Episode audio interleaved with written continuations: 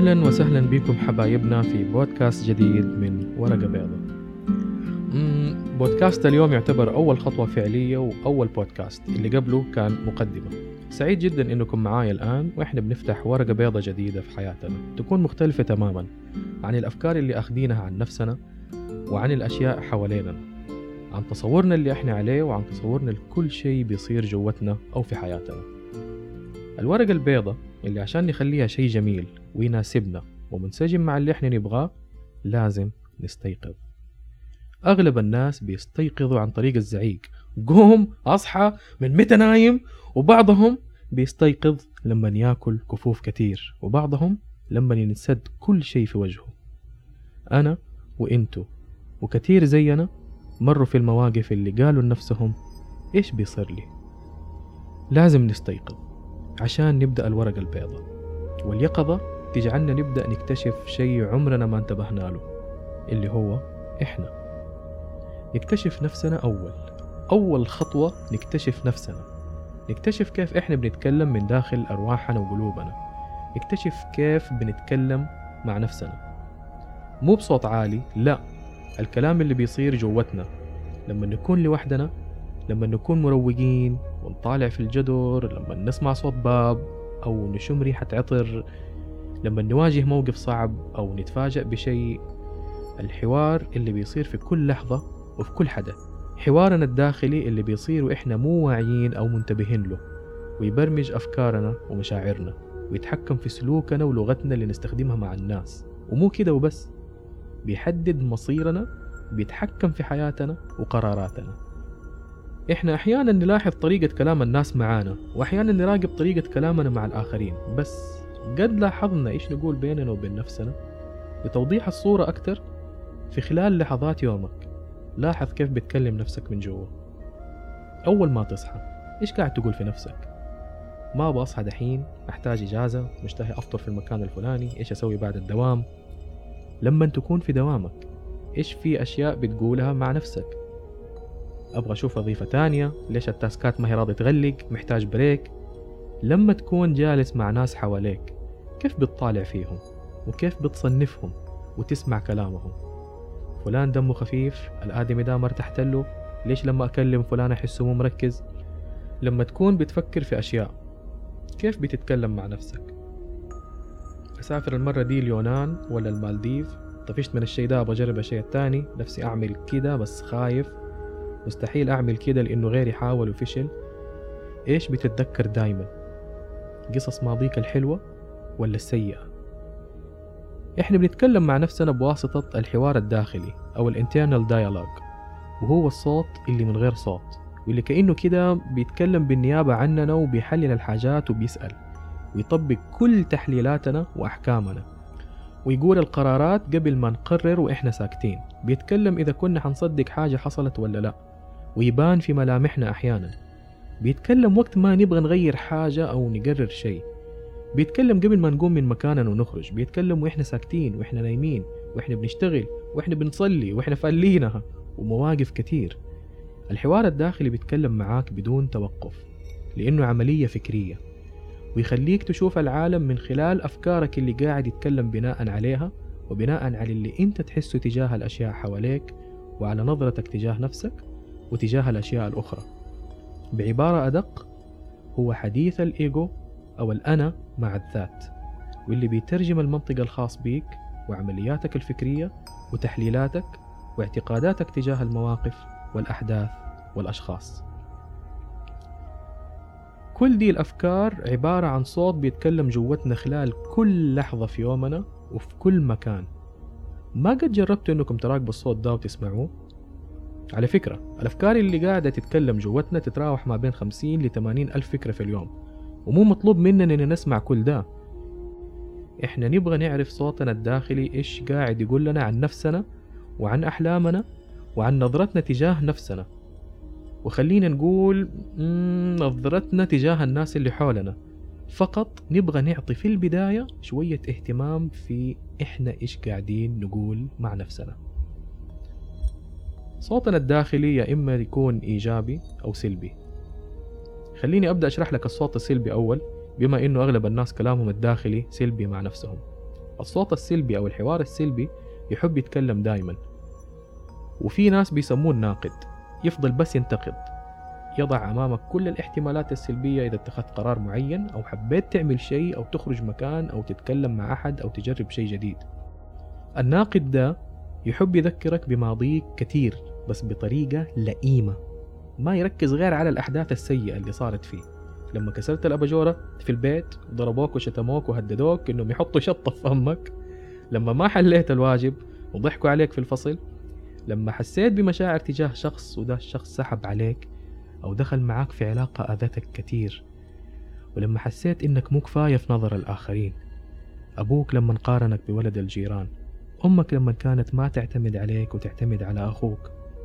علاقة حسيت فيها إنك لازم تكون شخص آخر لأن الطرف الثاني ما تقبلك والأمثلة اللي في الماضي كثير. ومشكلة الناقد أو الصوت السلبي ده إنه بيحاول يحميك من آلام الماضي ويجنب حاضرك ولحظتك ومستقبلك من المشاكل والآلام. ويلفك كده في كوفلة عشان ما تتحرك عشان تتخذ أقل قدر من القرارات وما ترجع تتوجع تاني. وبالرغم من إنه بيحاول يحميك وإنت قاعد تسمعه يتكلم جوتك تلاقيك حاسس في نفس الوقت بالضيق والإحباط ومشاعر سلبية. ومو هنا المشكلة الصوت السلبي ده في حواراته معاك بكل عبطه وهبله ما هو واعي إنه بيعيقك عن حياتك اللي بتحلم فيها. والورق البيض اللي تتمنى تعملها ويشوه لك الواقع بناء على مخاوفك. فركز على الأشياء اللي أنت تعتقد إنك ما تقدر تسويها. عشانك ما أنت كفاية عشانك غبي متسرع متهور عصبي تخين كسول قبيح وما تعرف شيء وما تعرف تحقق حلمك وما تقدر تصلح علاقاتك وما حتقدر تصفح ولا تسامح لأنك الآن خايف تسامح نفسك. خايف إنك توجع نفسك بمخاطر شايفها من الواقع المشوه بسبب الصوت الناقد السلبي. لحسن الحظ إن الصوت الإيجابي الحقيقي موجود. وهو اللي يقعد يشجعك إنك تستمر في حياتك ويصور لك الواقع بحقيقته من غير أي تزييف ومن غير أي وهم ومخاوف. ودائما يقول لك everything is gonna be okay. كل شيء على ما يرام. نعم عارف إنك مريت بأشياء صعبة أمس وأول أمس وحسيت بخيبة أمل شديدة وحسيت بإحباط وإنك حتى لو طالعت ورا للماضي حتلاقي أشياء جميلة. وأشياء جميلة كتير انت سويتها تستحق تكافئ نفسك عليها.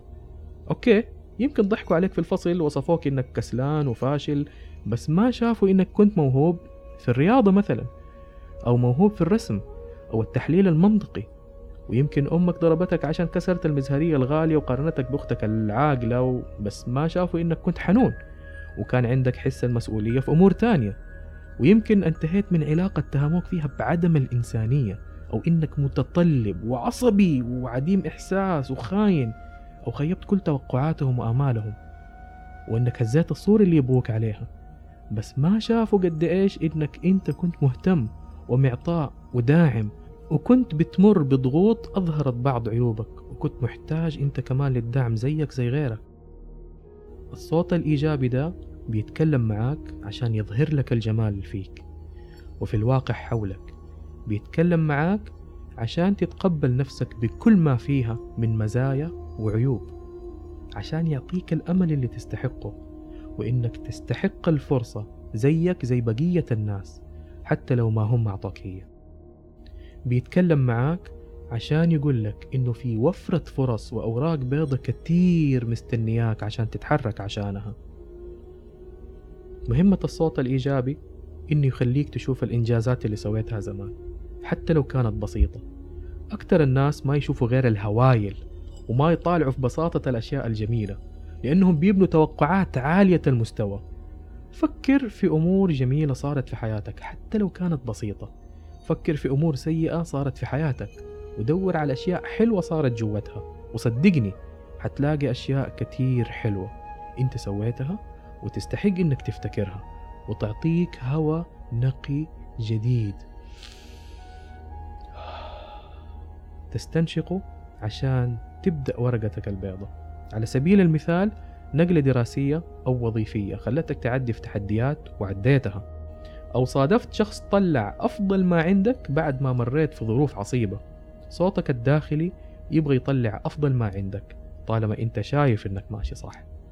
السو فني في الموضوع إنه لما صوتك الإيجابي يتكلم يبدأ صوتك الناقد يتهيأ كده إنه في وضعية صوت الحكمة ويقول لك إنه الشيء ده ما هو واقعي ومثالي وهو حقيقي لئيم.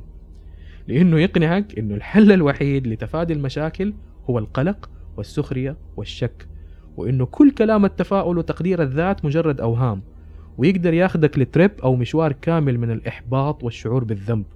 والصوتين كلهم هم انعكاس لرؤيتك للعالم ولنفسك واعتقاداتك وبيرتكزوا على قيم موجودة فيك. وبالطريقة دي لما تنتبه للصوتين دول حتكتشف نفسك أكتر وأكتر. إيش قيمك؟ وإيش اعتقاداتك؟ وتبدأ اليقظة. عشان ورقتنا البيضة الجديدة. أبغاكم اليوم وإذا حبيتوا بكرة كمان وبعده تسمعوا الأصوات دي جوتكم في كل موقف. لما تصحوا وتروحوا دواماتكم منزعجين من إيش؟ عاجبكم إيش؟ لما تتكلموا مع أحد إيش انطباعاتكم عنه في اللحظة دي؟ لما تحلموا بشيء نفسكم تسووه ليش نفسكم فيه؟ وإيش اللي مانعكم ما تسووه؟ وأكيد عندكم مواقف وأحداث وأفكار أخرى غير دي في يومكم ولحظتكم. شوفوا مين اللي بيتكلم الآن. الصوت الإيجابي ولا السلبي؟ اكتبوا الأشياء في ورقة أو في نوت في الجوال. ولاحظوا مين أكتر واحد من الصوتين دول بيتكلم. حكون سعيد جدا لو شاركتوني نتائجكم والأسئلة حول كيفية الاستماع لذي الأصوات ومعالجتها وكيف نخلي الصوت الإيجابي يتغلب على السلبي في البودكاست القادم حنتكلم عن كيف حوارنا الداخلي بيأثر علينا ويبرمجنا وكيف نخلي الصوت الإيجابي يتكلم أكثر من السلبي وكيف نقنن ونتحكم في الصوت السلبي بحيث إنه ما نستخدمه إلا في الضرورة فقط أحيانا. هذه بداية اليقظة. وإحنا ابتدينا فعلا نقلب الصفحة الجديدة عشان تكون بيضة نكتبها بوعي وحرية ومليانة حب. لا تنسوا تعملوا subscribe follow و share وتتابعونا على التليجرام والانستغرام وتويتر وطبعا ساوند كلاود وتشاركونا قصصكم. خلونا نسمع منكم. تقدروا تتواصلوا معنا على ال DM أو الإيميل الموجود على البايو. كان معاكم محمد قربان وبودكاست ورقة بيضة. شكرا.